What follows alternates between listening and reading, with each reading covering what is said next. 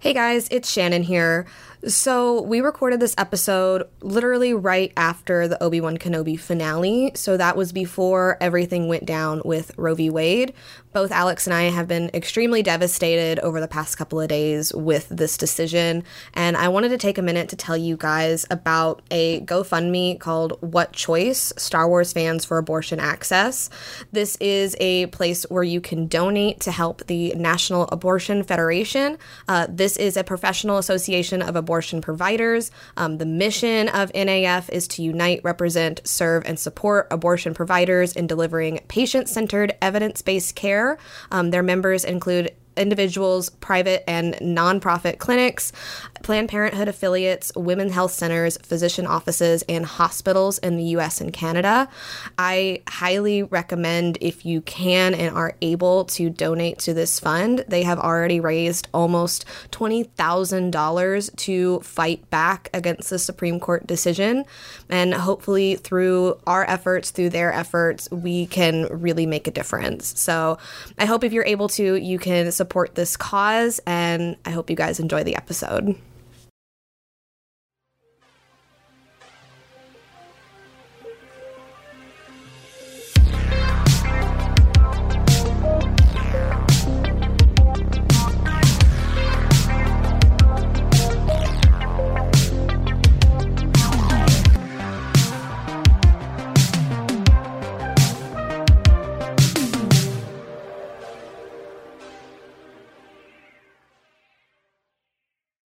Everybody. Welcome back to Lipstick and Lightsabers. I am Shannon. And I'm Alex. And today, literally, as of recording, we got the Kenobi finale. Yeah, we both woke up early to watch. How, how are you feeling, Alex? I feel great. I'm. Th- this is no spoilers. We're gonna we're gonna do a big warning later, but I am so impressed that they were able to make every episode good. Yeah. I didn't have that confidence in Lucasfilm. I seriously have not felt this way about Star Wars like since 2018. The Last Jedi. And, Yeah. And like I never was not confident in Deborah Chow. I my my skepticism more lies within like people in suits, you know, playing with things. Yes. I yeah. you know, it's not so much the writers and and the directors, it's more how are they going to get their fingers into every project to make it more um, marketable, make it more um, fan driven, like like like you're watching a Reddit theory. Um, Yeah. And this was not that at all. No, like th- this felt like it it was paying homage to like what people wanted to see, but it was also like telling a story with purpose. Like nothing was just like, oh, it's a cameo, look how fun. Like everything meant something and like people can tell like when it's not just like a hollow story. Like people can feel when you're actually putting a lot of heart into it. And I think that's the reason why it was so good. Like they let the writers just tell this beautiful story and just let it stand on its own. And like obviously it was carried by legacy characters, but it, was just so impactful. Yeah, I I was thinking about how, you know, Mando is a story about brand new characters.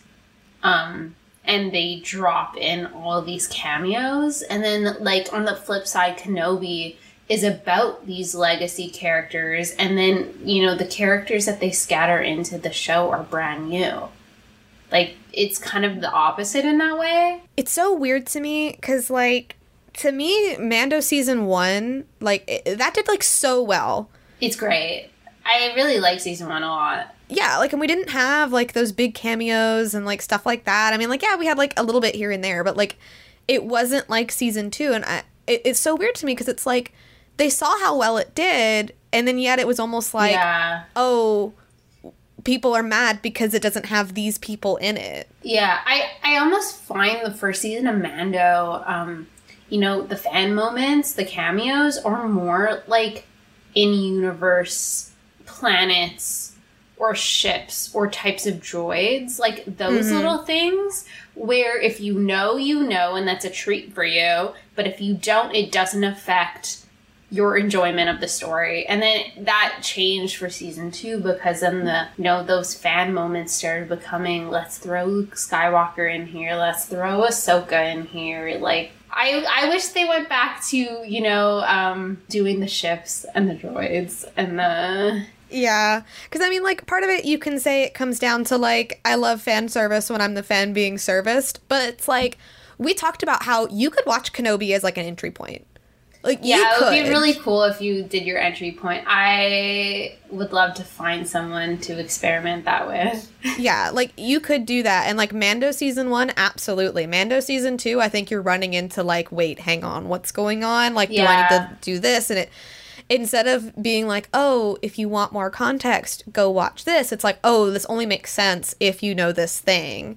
Like, there's something that happens in the finale that is from a Rebels episode, but like, you don't have to watch that Rebels episode for it to hit. Like, yeah. it still hits. Mm-hmm. I actually have a friend who had never seen the prequels before, and she um, watched them for the first time leading up to Kenobi, so because she wanted to watch Kenobi. So I haven't heard from her. I really want to hear what she thinks after the finale. I'd love to just like get that perspective of someone who just watched all of the prequels as an adult for the first time and didn't have to like just went straight into Kenobi. Yeah. No build up, just straight that, in. How does that hit? I want to know. I yeah. Well, and like my my first thought when I finished was I kind of want to watch New Hope. I and like I'm not even an originals Shannon, girly. I like we'll get into this in spoiler discussion, but I like I think A New Hope is going to hit completely different than it used to. Maybe that's our next rewatch. Like we did the prequels. Like we never talk about the originals. Oh my god. Are we in our original era? oh my gosh. all right, before we get into all that, um, I first of all, you know, Kenobi's amazing. Um, we are going to be talking heavy spoilers. Not yet. We'll make sure we warn you. Um, there is some other news. So, in our last episode, we talked about how um, Charlie Bushnell, that's his name. We never actually said it. He he's the brother from uh, Diary of a Future President. There was rumors that he was going to be joining Percy Jackson, and Alex was like, he's going to be Luke. And guess what? He's going to be Luke. Oh my god. he's really perfect for Luke. The look he's got, because like the thing about Luke is that he's a little bit older, so like he's cool. Mm-hmm. Like Percy really looks up to him. Annabeth has a crush. Like all the girls have a crush on him. Yeah, and like he exudes that. Yeah, this is such a perfect casting choice. I'm so happy. whoever's in charge of casting this show. They're killing it. They're killing it. Because they cast um Clarice as well. Mm-hmm. She looks amazing. Yeah. Um, they also cast Nancy Bobofit, and like I couldn't remember who this character was because she's only in the beginning. She's the one who bullies Percy okay. at the museum. And everybody was looking at her. They're like, yep, that's a bully. She's going to bully him. so like even like even that kind of stuff, I they're just killing it. I'm I'm yeah, so excited. Rick Riordan is going all out. Like this is gonna be the um you know the one version of Peter of, of sorry of of Peter Johnson. Yes, you're yeah, right. Peter Go off, Johnson. Mr. D. I think that it's gonna be great. Um, the only thing that we need is who is playing Poseidon.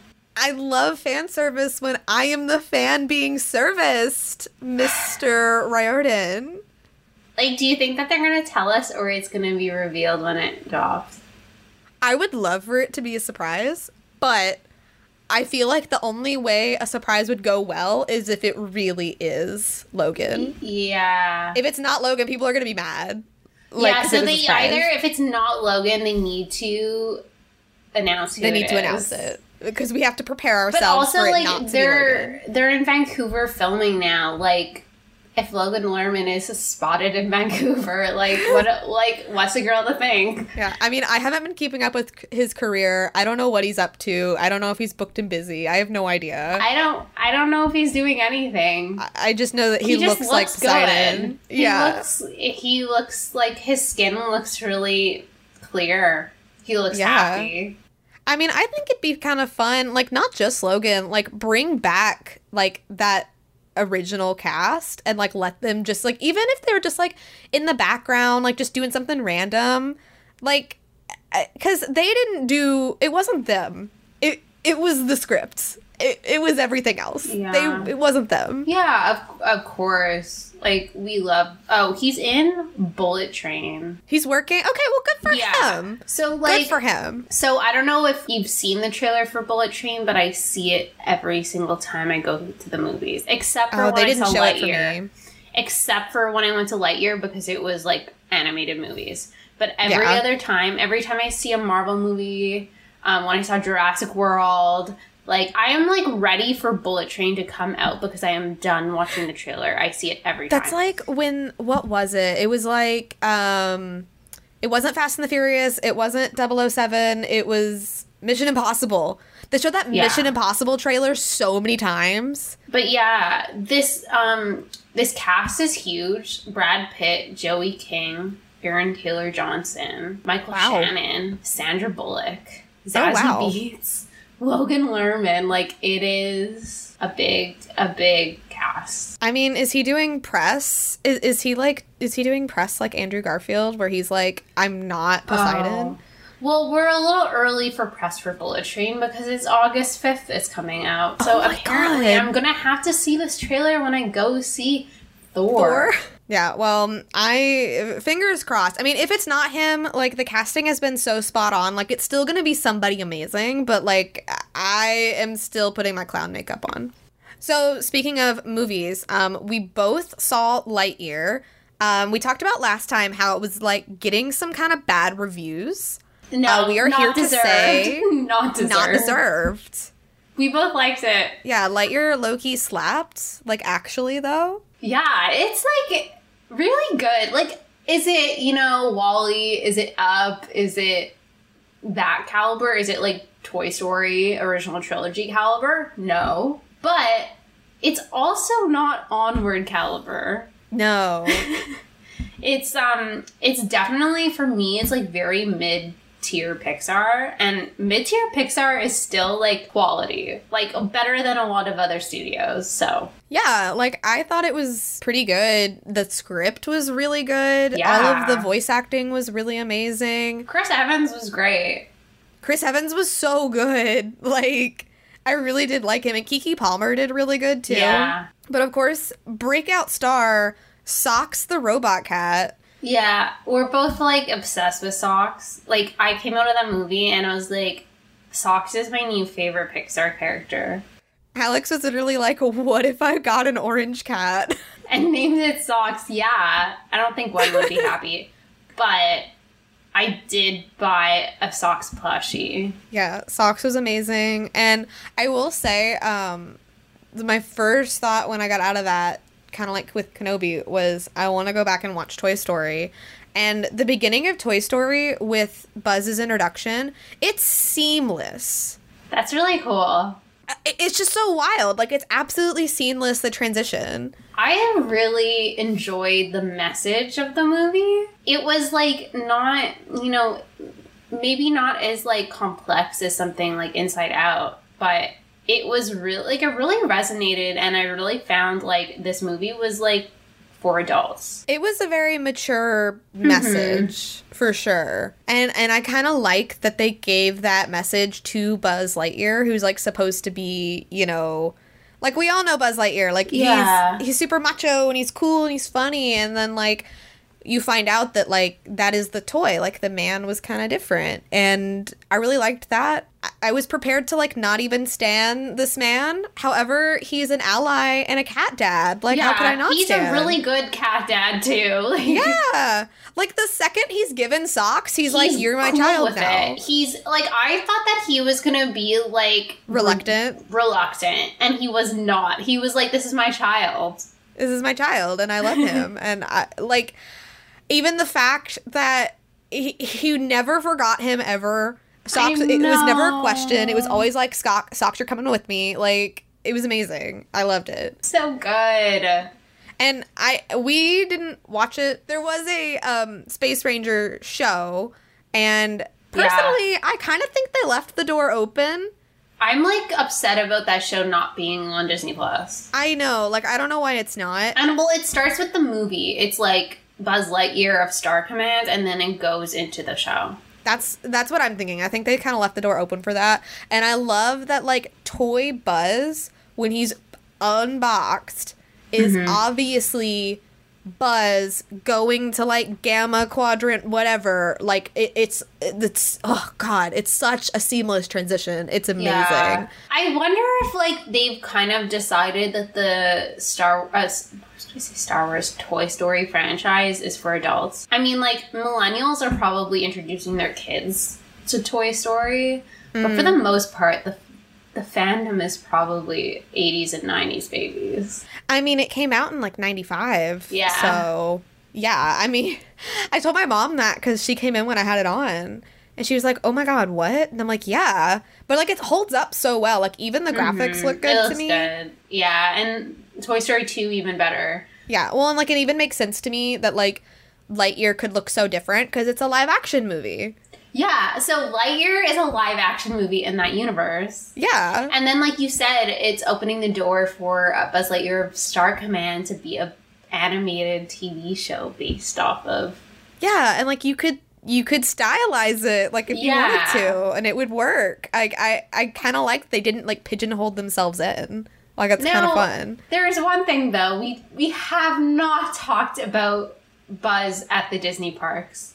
That is a white man. That is just a white man. So I'm um, sorry, you took him out of his Prince Philip costume and made him an yeah, astronaut. He so there is a Buzz Lightyear meet and greet at Disneyland and Tomorrowland now, and it is not the normal one because if you've been to a Disney park before, you've probably seen the Buzz Lightyear character, and it is not a face character. He has like a plastic head. Yeah, because he's the toy. And like, and basic mo- most of the Pixar characters are plastic heads. Yeah. I'm trying to think if there's one that wasn't. Merida is yeah. the first. Well, she's a Disney comes, princess. Yeah, so. Merida is the first one that comes to my mind, but most of the time they're like not face characters.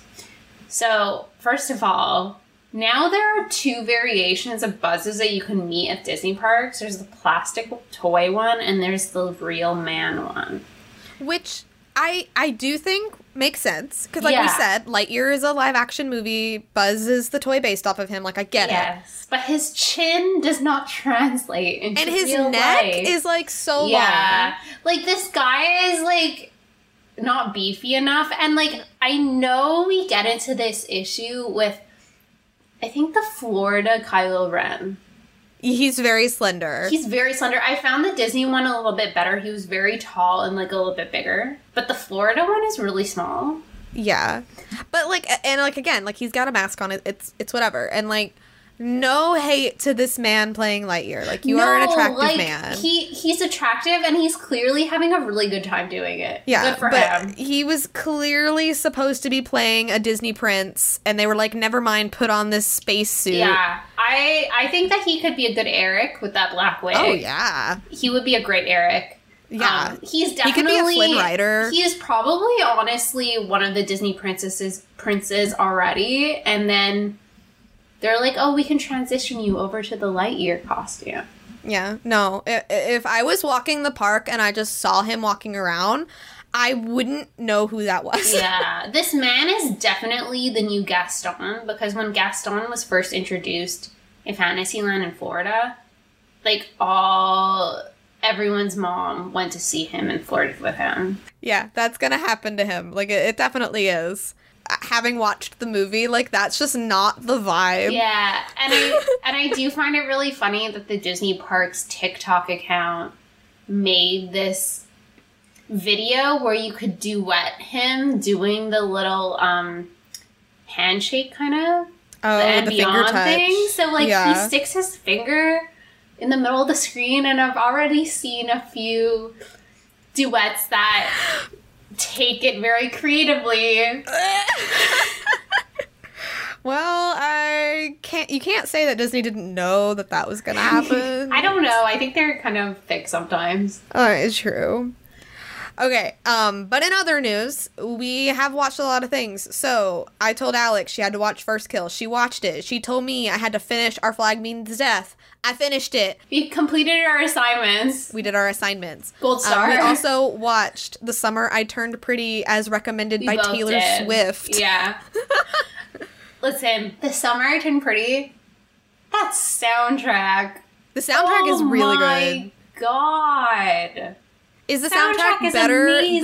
than First Kill though? Mm, I don't know. It's well, it was definitely more expensive than the first Kill soundtrack. It was. There so many Taylor Swift songs, Mhm. like six. Well, not only Taylor, like Billie Eilish, Olivia. Phoebe Bridgers, Olivia Rodrigo, like big names. It was very current.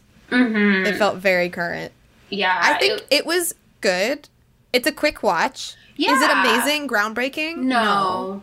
I I also like after I finished it last night, kind of went on Twitter a little bit because I I told you I felt like a bit of a disconnect for a certain character. And I was wondering, I'm like, maybe this would be better as a book because a certain get more character insight. is yeah, he is going through a really hard time. I don't think that like came across for me enough on screen. I agree with that. Because I wasn't rooting for them. Yeah, and if I had been reading it and I potentially got his perspective, or Jenny was writing, I guess, from the main character's perspective, like what she's observing, kind mm-hmm. of like more of that, because I wasn't observing that as a viewer, that him going through something was, you know, directly related to his actions. Yeah, I I even was like wondering if that wasn't it, like it was also something else, like cuz it just didn't hit the way that it I think it was meant to. Um Yeah. like aesthetically though, like this movie's really fun. I was still like in it because it's very campy and it's very fun, but I, I agree like the I'm story for the is kinda- moms. oh yeah. The moms. Mo- God, my Um, mom hated the moms. And I'm like, and I'm also there for, you know, like the town that they're in. Like, it's very pretty. It's very cute. It's very, you know, Richard and Emily Gilmore. Like, we're all for that aesthetic, right? for that, like, yes. um, Take me to the country club. yeah. So I think it it's definitely, you know, worth a watch. It's a really quick watch. I watched Yeah. it in basically a day. I, I would say, like, if you're looking for something kind of fluffy to watch, it is like the perfect thing you can put on while you're cooking or like whatever. Yeah, just hanging. so, Alex, I know you've been dying to ask me about our flag means death. Yeah. It's been a while. I know. Like, it's been almost a month since they greenlit season two. So, like, I'm very happy that you were able to finish the season and then immediately know that it didn't end there because it was really scary for those of us who watched the finale and didn't know if it was getting renewed. Yeah, the way it leaves off, I could see where that is some anxiety cuz that was like a sharp left turn. And I will say, so like I I like comedies, but like it has to be a certain kind of way. And I feel mm-hmm. like sometimes Taika Waititi's comedy doesn't quite hit for me. So I think that's why like it took me a minute.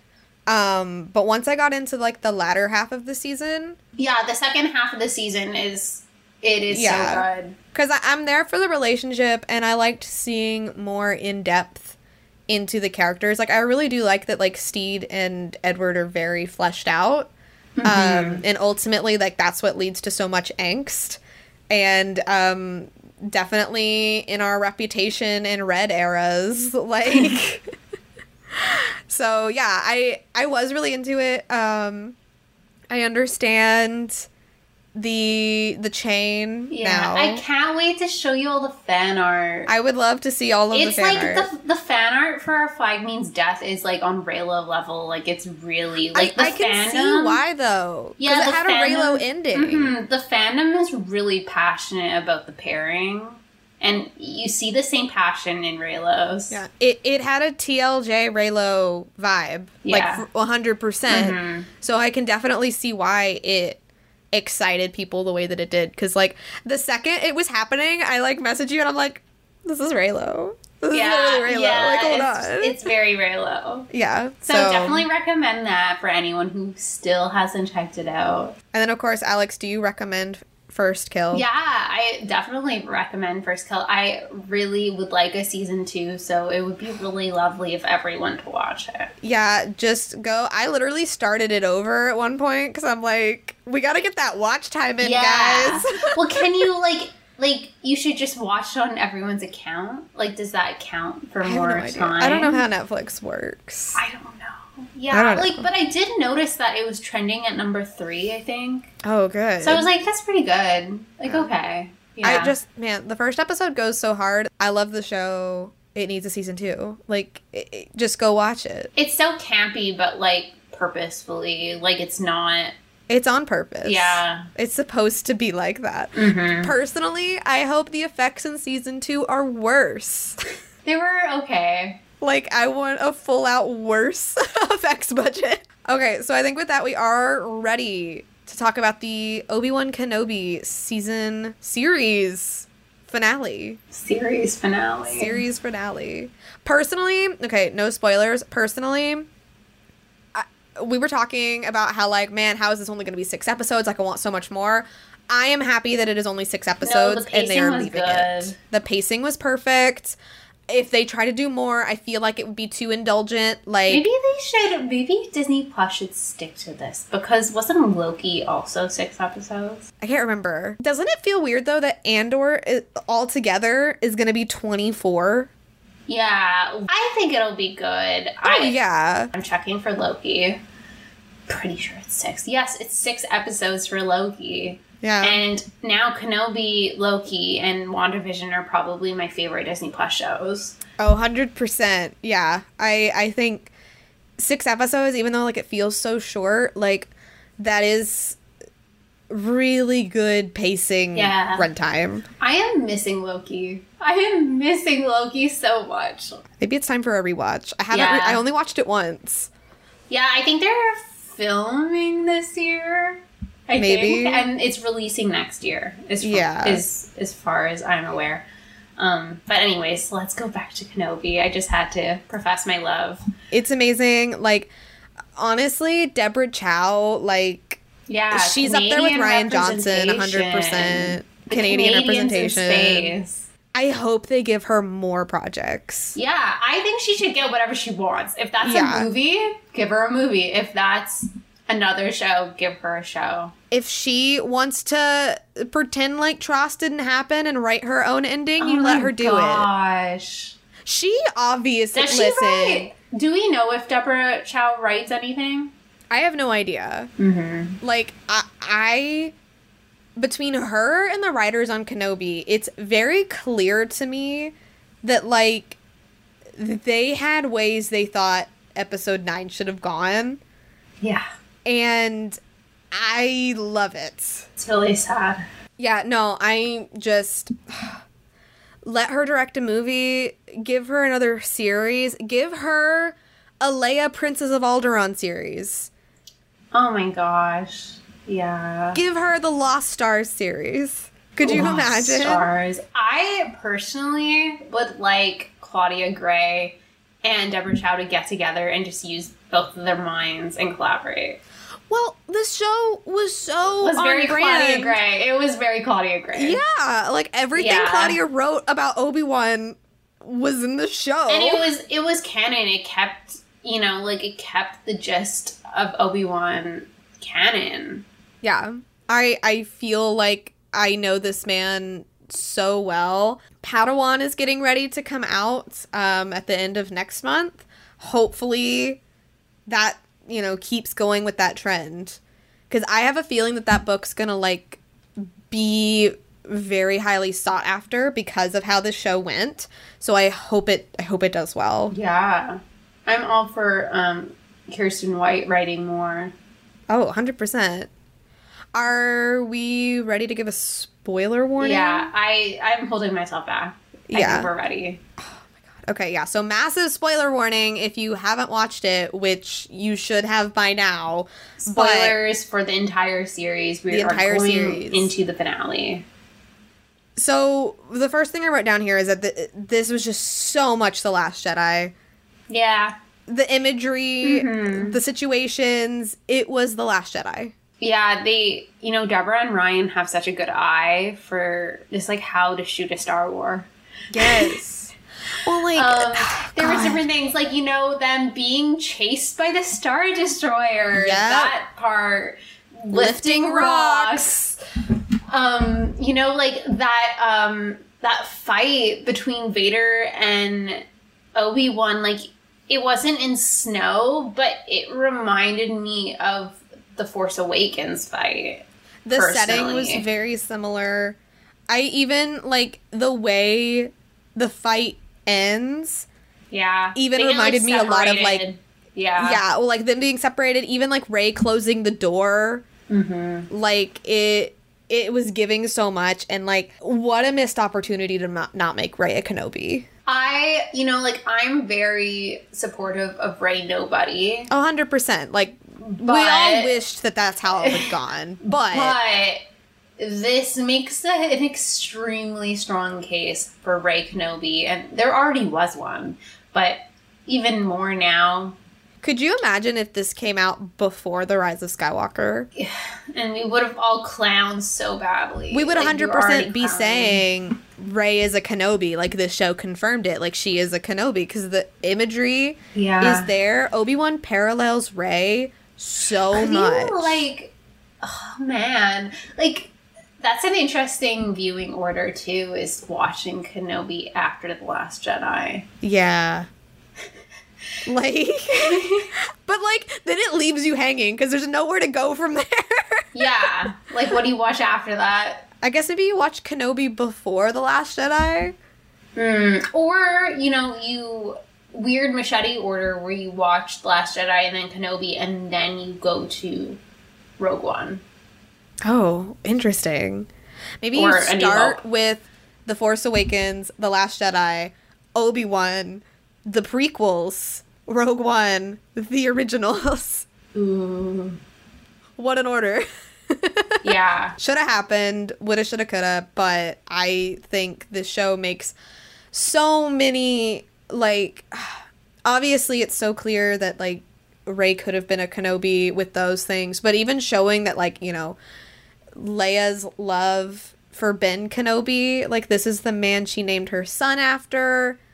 I have a lot to say about about the connections. God, okay, so I was personally, um, you were you you mentioned earlier about you know watching A New Hope directly after this, and my first thought isn't even like Kenobi. It is Leia and watching her parents die. Yes. watching Breha and Bail die, and also Luke seeing his uncle and aunt die who are both their parents. Like it these are family units and we get to see them like fully functioning in this series. So like my heart will break at the beginning of A New Hope. You know, they both lose their families and it, it's going to hit even more. And their families love them so much, they both ultimately sacrifice themselves for their children. Bail and Breha, you know, join the Rebel Alliance. They are like head of Rebel Alliance. They are putting themselves into danger to to make the world a better place for, you know, for for Leia. And then on the other hand, like Beru and Owen will do anything to keep Luke safe, even even when Luke is an an adult now. So and then we go all the way to the sequel trilogy, and we see both Han and Leia make that same sacrifice for their son. Okay, but like, can I say something about that? Yeah. so in this se- first of all um when you mention like they are the future like obi-wan literally says that about leia like she is the future and Bail talks about being worried about her future because of the empire and so like you know leia has to go through a, a lot And there's a scene where Obi Wan acknowledges to Owen, like, you're right. Like, I think he should just be allowed to just be a boy. Like, talking about Luke. Like, instead of worrying about training him, let's just let him be a boy. And I would argue that Ben Solo does not get that. No. Like, I I have a feeling like when he started showing powers, they were like, we need to train him. Which, granted, like he was already being like, you know, manipulated a bit by Palpatine. So like in theory, like yeah, I think it could have helped. Yeah. But like he didn't want that life. I mean, that's really interesting to think about in it, it in terms of Anakin also. Like Anakin Yeah. wanted to stay with his mom. And he wasn't given that with choice. his mom. He he didn't actually get what he wanted. And he was forced into his situation basically. And same with Ben. And then we see Luke who you know, got a little bit more freedom and then didn't go to the dark side. Yeah, I, I think since they allowed Luke to just be, he was able to like make these different types of decisions. Like obviously he grew up with attachments, but like Yeah. ultimately it was his attachments that saved him. Yeah, I think that Luke learned how to make decisions for himself, where for Anakin and for Ben, decisions were often made for them. Yes. Well, that's why we were all rooting for, you know, Ben to return home to his mother because that's something Anakin never got. The Rise of Skywalker continues to get worse. I know. it's just every piece of media they put out, it gets worse. Um, but they even parallel that. Like we're getting ahead of ourselves, but there there's a scene that parallels when Anakin returns to Tatooine and brings Shmi's body back, and the choice he made there versus the choice that's made in this show. And I, it's all just kind of showing like the great tragedy of it. And mm-hmm. personally like the cycle is never broken um, you can argue that it is like if you don't go into the the prequels or in, into the sequels but then i think you're missing out on leia's connection and like naming her son ben and like all that kind of stuff as well rematch of the century actually happened I didn't think it was going to happen. neither did i I thought the didn't. rematch was episode three. Yeah, I'm like they can't fight again. Like what's gonna happen? Yeah. And when I tell you, I was on the edge of my seat, and I'm like, neither of these people can die. Die. Yeah. But I was still like, oh my god, what if one of them dies? You know, like, Obi Wan was like, well, one of us is going to die. I just and and they even said they like they paralleled um their Mustafar fight because Mm-hmm. Obi Wan says, "I will do what I must," but this time Vader says, "You will die." Instead of you will try. Yeah. I think that ultimately what really died in this fight was, you know, any hope to repair the relationship. Yes. And I like you, agree with that. You even see like Vader burying Obi Wan. Vader's so mad. yeah. like I love how dramatic because it's so Anakin, Yeah. and I I do think like I agree. I think what died is Obi Wan's hope in Anakin. Um, like I truly believe like he doesn't think that he can like there is hope for well, Anakin. I think he truly believes Vader in that Anakin's dead. I agree with that. And so when he tells Luke that like your father's dead, like that He believes it. that's not a lie to him. Yeah. Well, we talked about this last time. Like Vader has to double down. Like he can't not double down. He's gone too far. Mm-hmm. Like it, it, you're, he's in that position where it's like, well, I've come this far. Like I, if I turn around now, this was all for nothing. Like my life meant absolutely Yeah. nothing. So like he has to double down. And there's a scene where Obi Wan slashes Vader's helmet. Um, you see Anakin's face, and Anakin says, um, "Anakin is gone. I am what remains." And Obi Wan responds, "I'm so sorry, Anakin, for oh all Oh my of it." I was sobbing. and then Anakin replies, "I am not your failure, Obi Wan. You didn't Obi kill Wan Anakin." apologized, I lost it. like i to me though i kind of feel like this was anakin trying to say like mm-hmm. you cannot own my decision. I have to own my decision. So like He he really like freed him of the guilt. yes. I think. I He also want to say that the the spot the the sorry the side of the mask that gets slashed is the opposite side of the one Ahsoka slashes. Oh wow. That's really interesting. Yeah. That that's really cool. I like that a lot. I I like what you said about he freed Obi-Wan from the guilt Yeah. cuz like we still see Vader like wanting to hunt Obi-Wan, like Mm-hmm. wanting to go after him, but at the same time I wonder if he this was him like letting him go and being like, you know, like this allowed Obi-Wan to then go off and like live his life Yeah. and make that turn and kind of be himself again. Well, yeah, like him being free of the guilt let him, you know, relax and let Luke be a kid. I don't Yeah. think if if Vader hadn't done that for him, I think he still would have been like a hovering uncle out in the in Tatooine. I think the guilt alone would have killed him. Yeah. And the fact that Vader doesn't kill like he buries him under those rocks, which what a angsty dramatic thing to do. Mm-hmm. But like he would know if he was dead. Yeah. It it's really I feel like there's so many layers to this fight, especially knowing that like neither of them can die cuz like this isn't the moment for them. But I I just think, you know, Anakin is still so mad and I do think he's mad at Obi-Wan, but he also can't be like you did this to me, this is your fault because he has to own his own choice, so that's why it's like, you know, I did this. This is me. Like I I can't let somebody be responsible for me. You know, they really um, got Obi Wan to, you know, the emotional state that I think Alec Guinness is Obi Wan is in.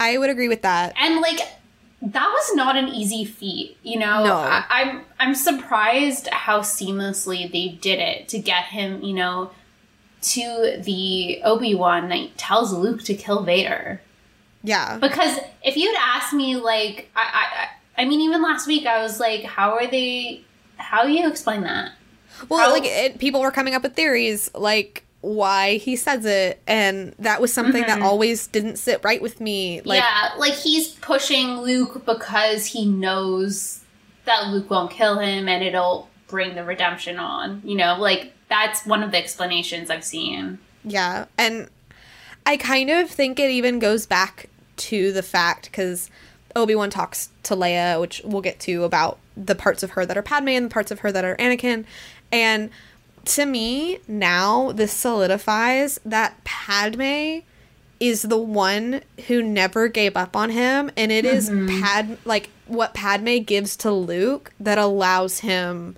to see the hope in him. Right? So good. I I really think that this series is allowing Obi-Wan to mourn Anakin. He's able to remember Anakin as a separate person. Yes, I, I, because he tells Luke that Vader killed his father, Yeah. and I, he truly does believe that. So like he sees it as a separate entity, and that's why it's so interesting. Because Hayden says Yeah. Vader and Anakin are the same person. I mean, that's very important for how he gets redeemed in Return of the Jedi. Yeah, I think that's really in character for, you know, for Vader Anakin, but then also for Kenobi to separate the two because it's the only way he can live with everything. yeah. Like there's no way he would have been able to keep living if he abandoned him again on some random planet to die. Yeah.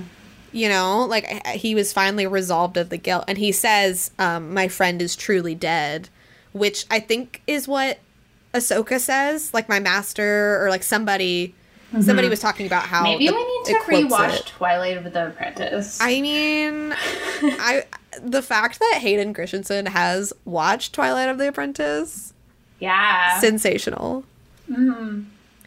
So, other than the fight, um, that was like A plot. B plot, uh, Riva, the woman literally too angry to die, going after Luke. Yeah, she's fine. She's fine. I guess she. but is she fine emotionally? No, not emotionally, but her body, like, I don't know if she went into Bacta because, like, she's on the run. Like, after she got shot, she was essentially on the run because she couldn't go back to the Empire.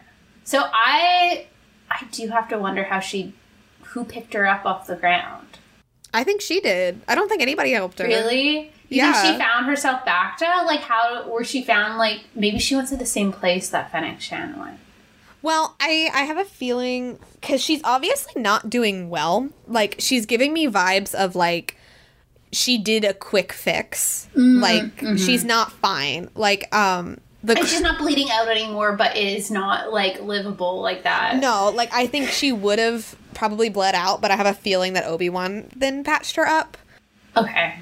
The like the the thing that I'm thinking of is that book I read where this girl gets mauled by a panther and she's like, I can't deal with this and she tapes her arm up with duct tape. Yeah. And then she's like infected and like bleeding out later, but like she was fine. She stopped bleeding for the time. Well, the other thing is we have seen people like Rey be able to force heal.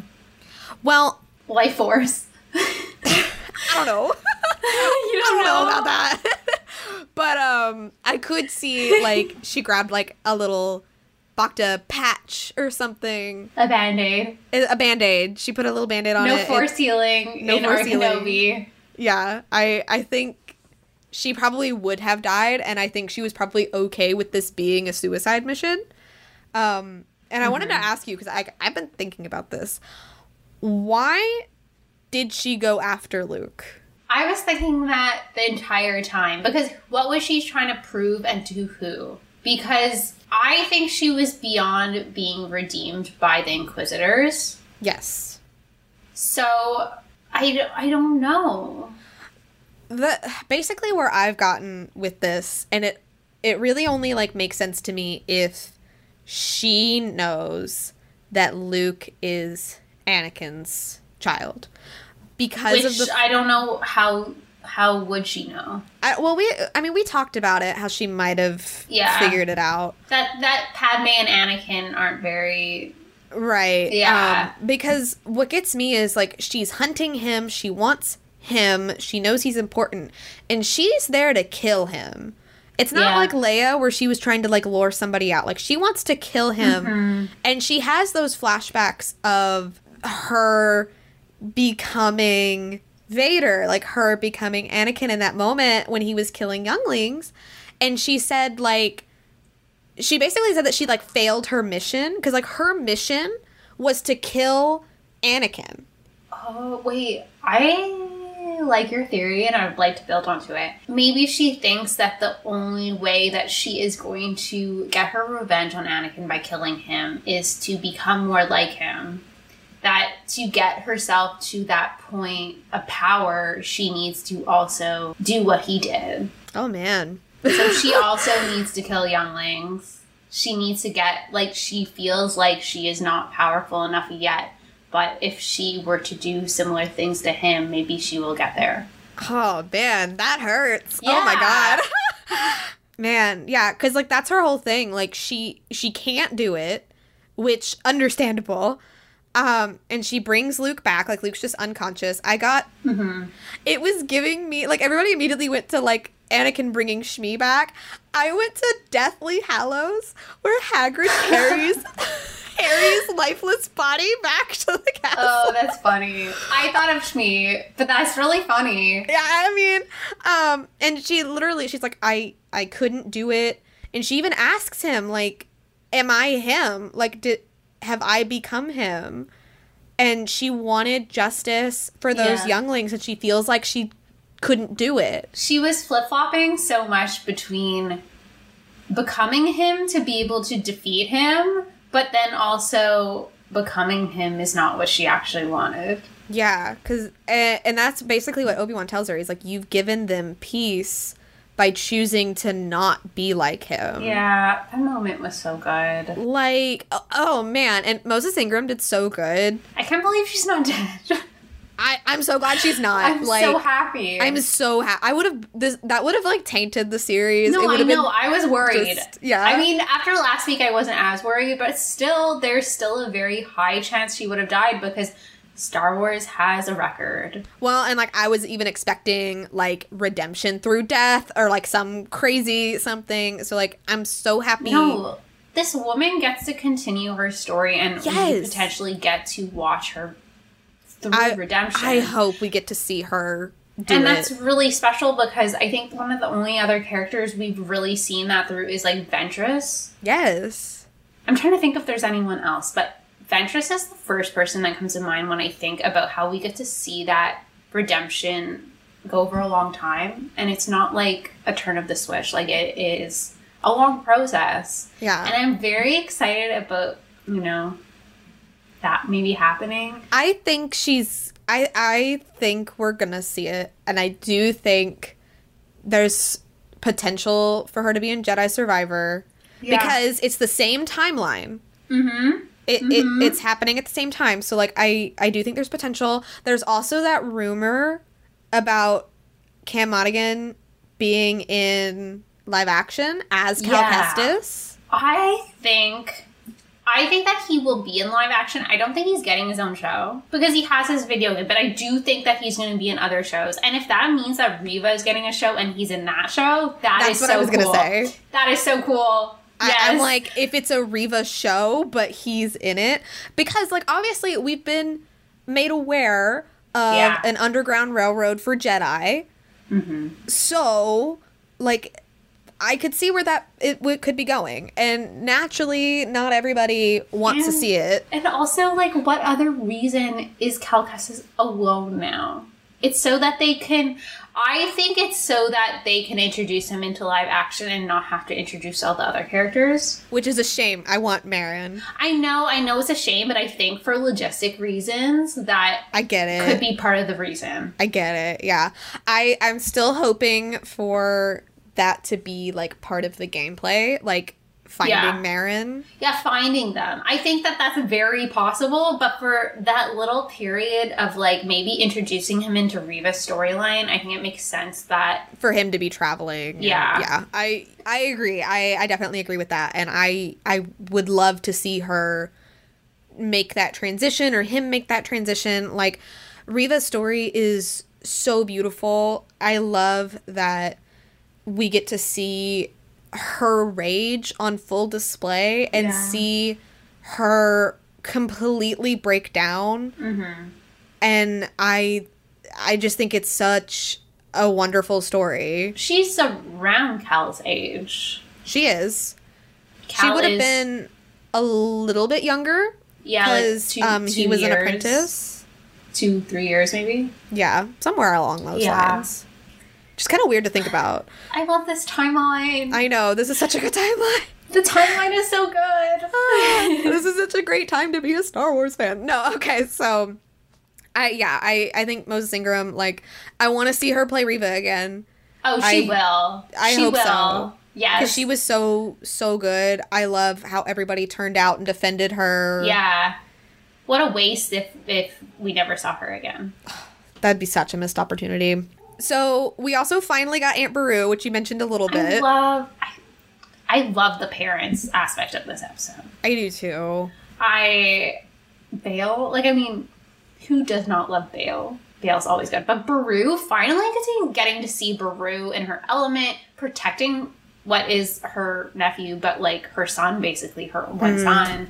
Um, it was really beautiful because we don't really get to see her that much. We just know that she wanted to make cheese, right? Yeah, Something, yeah.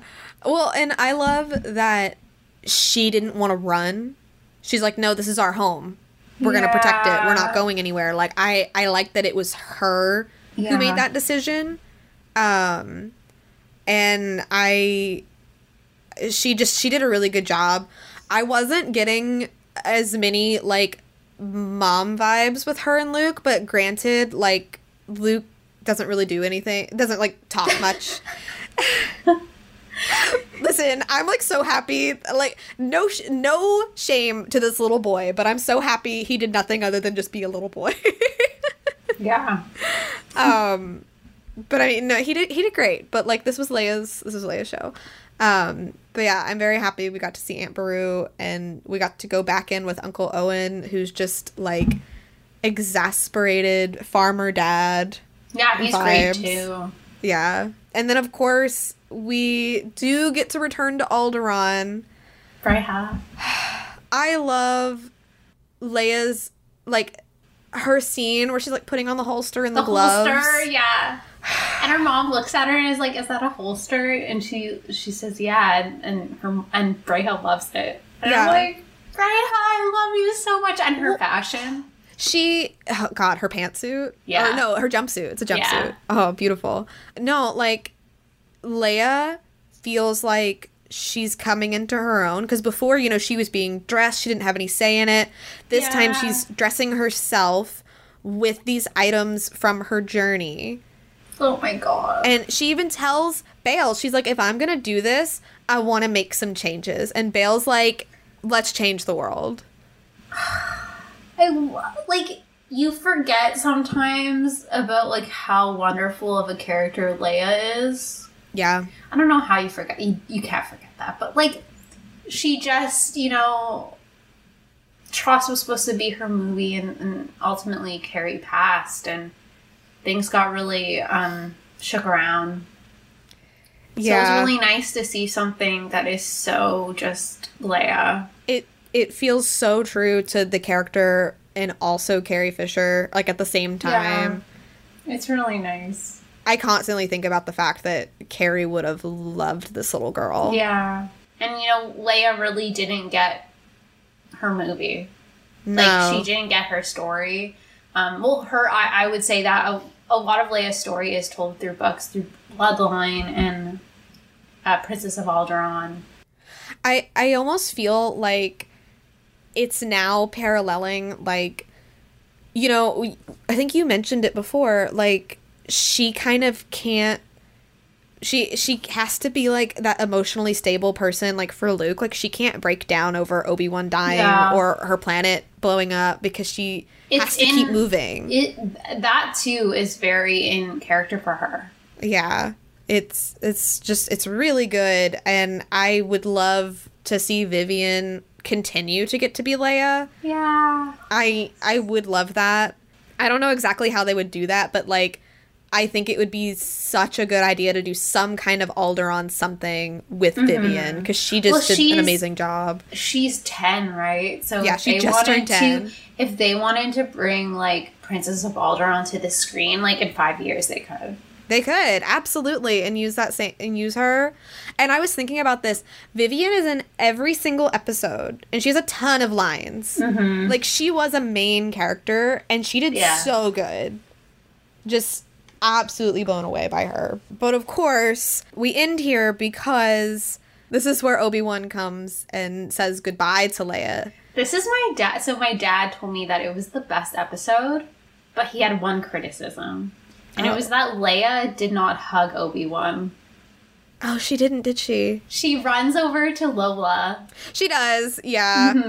Yeah, I, I I get it. Um I just love that I totally forgot to even mention this. So like at the beginning of the episode, she's like showing Lola to people to like help calm them down. And Obi-Wan's like, "Oh, maybe I need her so I won't be as afraid." So when he leaves to go confront Vader, she left him Lola.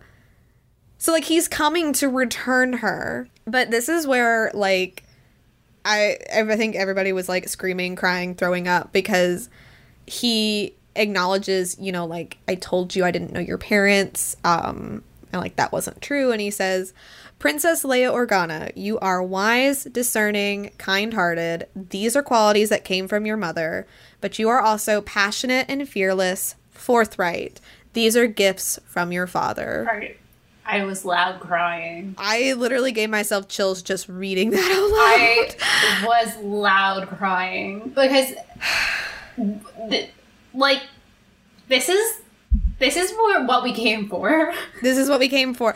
The way we talk about this so much, like who, how they are like Anakin, how they are like Padme. I was surprised. So so she she constantly is getting compared to her mother in this series. Yes. And we have both said like Leia's like her father. Yeah. And I I was not expecting him to compare her to her father, and I lost it. Especially That acknowledgement.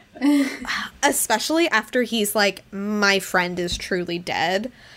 And I think when he was in the rubble, that's when he was like thinking about Luke and Leia and how they're the future and like his friend that he knew lives on in Leia and Luke. Like the friend Oh that he God. lost, he saw that in Leia, in her passion, in her fearlessness. Like Stop. I I'm know gonna cry like- again. it just I wasn't I I wasn't expecting it and it was so good cuz I would argue, you know, like the wise, discerning, kind-hearted, like that's the stuff like she is expected to be and like she is that. But it it's her passion, her fearlessness and her forthright that make her who she is. And she got that from Anakin. I would love to hear Obi Wan. You know, if he had a relationship with Luke, what would he tell him that his traits are that are from his parents? I mean, he's Padme because he saves Vader, so I would love to hear that. So, the very end of the episode, we're back on Tatooine. Um, Obi Wan gets his fifth outfit in six episodes. Somebody pointed out that he wears this like in the comics, so that was Oh, interesting. cool. I have never read an Obi Wan comic, so I have no idea. But I like it. It was like a, a sleeveless cloak, very very fashion, very chic. Love he, that he for is him. fashionable. Yeah. Um, I love the moment. So like he packs up his cave because he's like grown beyond it, which also like let's just oh, he's he is out of the cave. He is into the light now. He's out of the dark. Um, but he goes and he talks to Owen and all of that. And when Owen is like, "Do you want to meet him?" Like And he says hello there. he said hello there. I had never thought about the fact that Obi Wan had never met Luke. yeah, he just like He just watched him. like creepy old man. Like, and so this moment where like he literally just like had like the death of his best friend all over Yeah. again, and it gets to be introduced to his son. Yeah, It's just but even even when we get to A New Hope, Luke just knows Obi Wan is like that hermit. that lives up in the hills. Like, obviously, Yeah. I don't think they ever get like that much of a relationship. He just knows Um, who he is. Yeah. Which I'm fine with because Obi-Wan said, you know, like he needs to just be a boy. Like I Obi Wan's a girl dad. Obi-Wan is a girl dad. I love that for him. I love that for him. Meanwhile, he's like flying back and forth to Alderaan to spoil Leia and Luke's out here on the farm. Do you think that they ever call each other? I so this is part of the reason why I was like I want to watch A New Hope because I don't think Leia ever sees him again. I I have a feeling like she she never gets to see him again. Like she sends that message because she knows that he helped her before. I I would love to think that maybe there were like holo messages or something like that, but I truly think that like they never see each other in person again. But like that's how much of an impact he makes on her is that when she's in dire need of help, She knows that he would help her. Yeah. Like and that once again is what gets him off of Tatooine. What do you think happens to Lola? I think she ke- she keeps her. Like Yeah. I'm, I'm imagining she's around. I love that she puts Lola in the holster. As I wonder what she's doing during Princess of Balzal. I know. I wonder what she's doing. I, the only the only other situation I can think of that makes me happy is that she actually gives Lola to someone in need. I don't know. I could see that because she was kind of doing that on the ship. Yeah. So I could see her being like, you know, passing her on. That seems like a very Leia thing to do. So the final thing in this episode is as Obi Wan is riding off into the twin sunset, he finally connects with Qui Gon. So, like, how do you feel about this? What do you mean? How do I feel? Because I don't Well, like you it. don't like Qui Gon. Yeah, but like it felt it was the proper way to round out his arc because he's been calling to Qui-Gon this entire time. So now that he has been able to move past his guilt for Anakin, it makes sense that now he would finally connect with him. So like I'm glad that he did. And listen, will I ever be a Qui-Gon stan? No. However, reading Brotherhood, like I have an understanding. Okay. But Was it Liam You know. Neeson, though? I think so. Yeah. Because Everybody my dad was- says that Liam Neeson wasn't in the credits. Oh, really? Oh, So snap. was it CG? Oh God, was it CG? Well, it's like, you know, Vader's voice was computer. I know it was AI, but that was really Ian McDiarmid, though, wasn't it? I I mean, Ian will do anything. Oh, I know. They probably didn't have a hard time convincing him to do anything, so he looked Yeah. really good. We forgot to mention that He Emperor looked Palpatine. really crusty. Yeah, well, Emperor Palpatine was in this, and he looked, you know, he looked gr- like he looked very crusty, but in a good way. Like he looked Yeah. how he's supposed to look. He did, yeah. He's supposed to look crusty. no, yeah. He tells Vader like, mm, "Are you are you weak now?" And Vader's like, "No." So yeah. Um, Well, if it wasn't Liam Neeson, then it's very convincing. Every tweet I've seen has been like, "Oh my god, it's Liam Neeson." So I like I. I have I'm no idea. Honestly, I think that symbolically, him finally communicating with him with Qui made sense for the show, but I don't really care that much. I no, but that's but we're not Obi- we're not Qui Gon yeah yeah. Like I, I don't need to see any more with Obi Wan and Qui Gon. Like I don't need to Mhm. see that. I feel like Obi Wan's arc came to a beautiful like conclusion. Like I couldn't even imagine them trying to do a season two. Like yeah, do you think that the next time that Obi Wan really has to come out and do anything is when Maul is on Tatooine? yeah, I I think so. I Yeah. I think he's just kind of been living his life, you know, commuting with Qui Gon, letting Luke be, and then he has to deal with Darth Maul, Darth Maul, which like that's another facet of his past coming back up. I would love to see that from Obi Wan's perspective Yeah. because it, it's very you know like Maul Ezra centered, which is good, but like just any kind of parallels, especially Or with like a being, short story. yeah, like he had so many dealings with Maul. Like I, I think that'd be interesting. And then after that, it's not till Leia, you know, needs him again. Yeah. It's just, oh man, this show was so good. Yeah. Time to rewatch. Yeah, I, I literally would not change a single thing. Little Leia is the best thing to ever happen to Star Wars. Yeah, this whole show was just like like the feeling I have not felt since the Last Jedi. Like I, I it's just, it's amazing. It makes me really excited for Andor. Like Hmm. I if Andor is doing anything Yeah.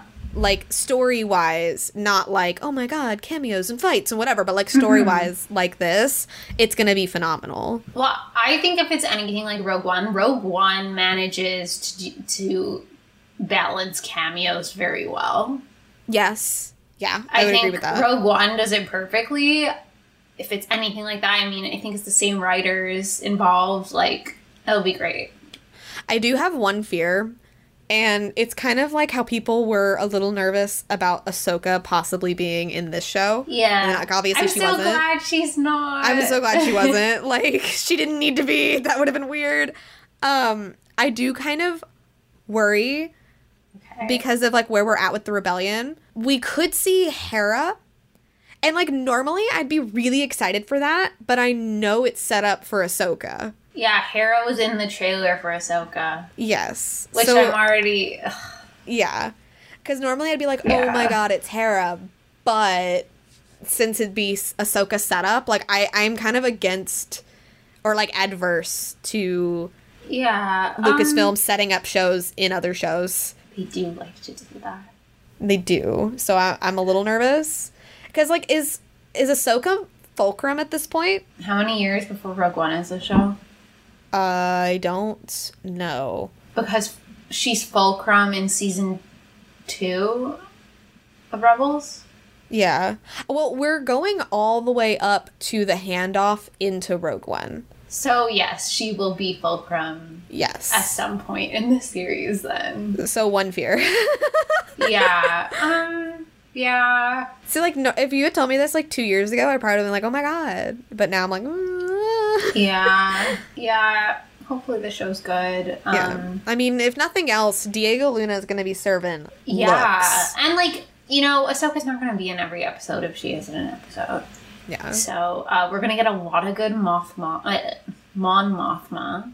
Yes. That's going to be really cool. She looks Really- amazing. I really think they're going to flesh her out as a character even more. We we get a lot of Mon Mothma in books. Mm-hmm. So we, we're starting to get her get to know her, but I'm so excited for them to really deep dive into this character, deep dive into Cassian. Like, Do you remember how um Thane gets drunk and cries to Mon Mothma yeah, yes, I totally remember that.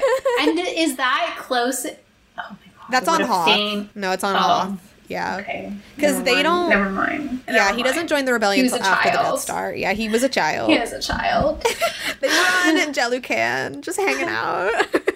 um, but I would love to see them in live action. I would too. I I think that is such an amazing story and it's such great potential to like pull in so many new fans because it's like mm-hmm. you know what's happening in the foreground, here's what's happening in the background.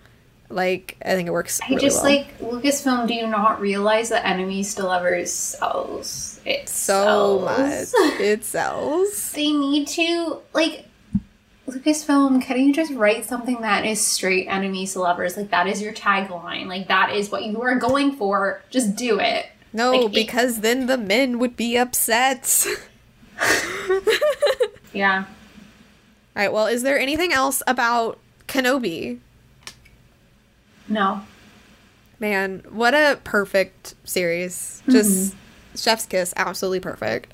So, we won't be getting any more Star Wars TV until Andor, which is at the end of the summer. It's been so long. I know. We do have Where's some books Bad Batch though. actually? When is that coming? Batch. September. Oh, but then also Tales of the Jedi. Yeah, Andor starts first. I'm I'm like most excited for Tales of the Jedi. Yeah, that show's gonna be so good.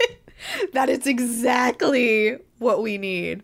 Um, so a little bit of a lull with the Star Wars stuff. However, Miss Marvel is coming out, so we might pivot a little bit and do some mascara and Marvel.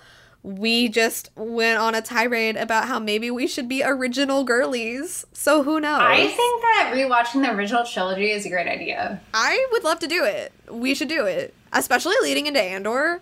Like, I think that's a great idea. I'm here for it. Lipstick and lightsabers, summer original girly series. Original Girl Summer. original girl summer. Oh my gosh, OG girl summer.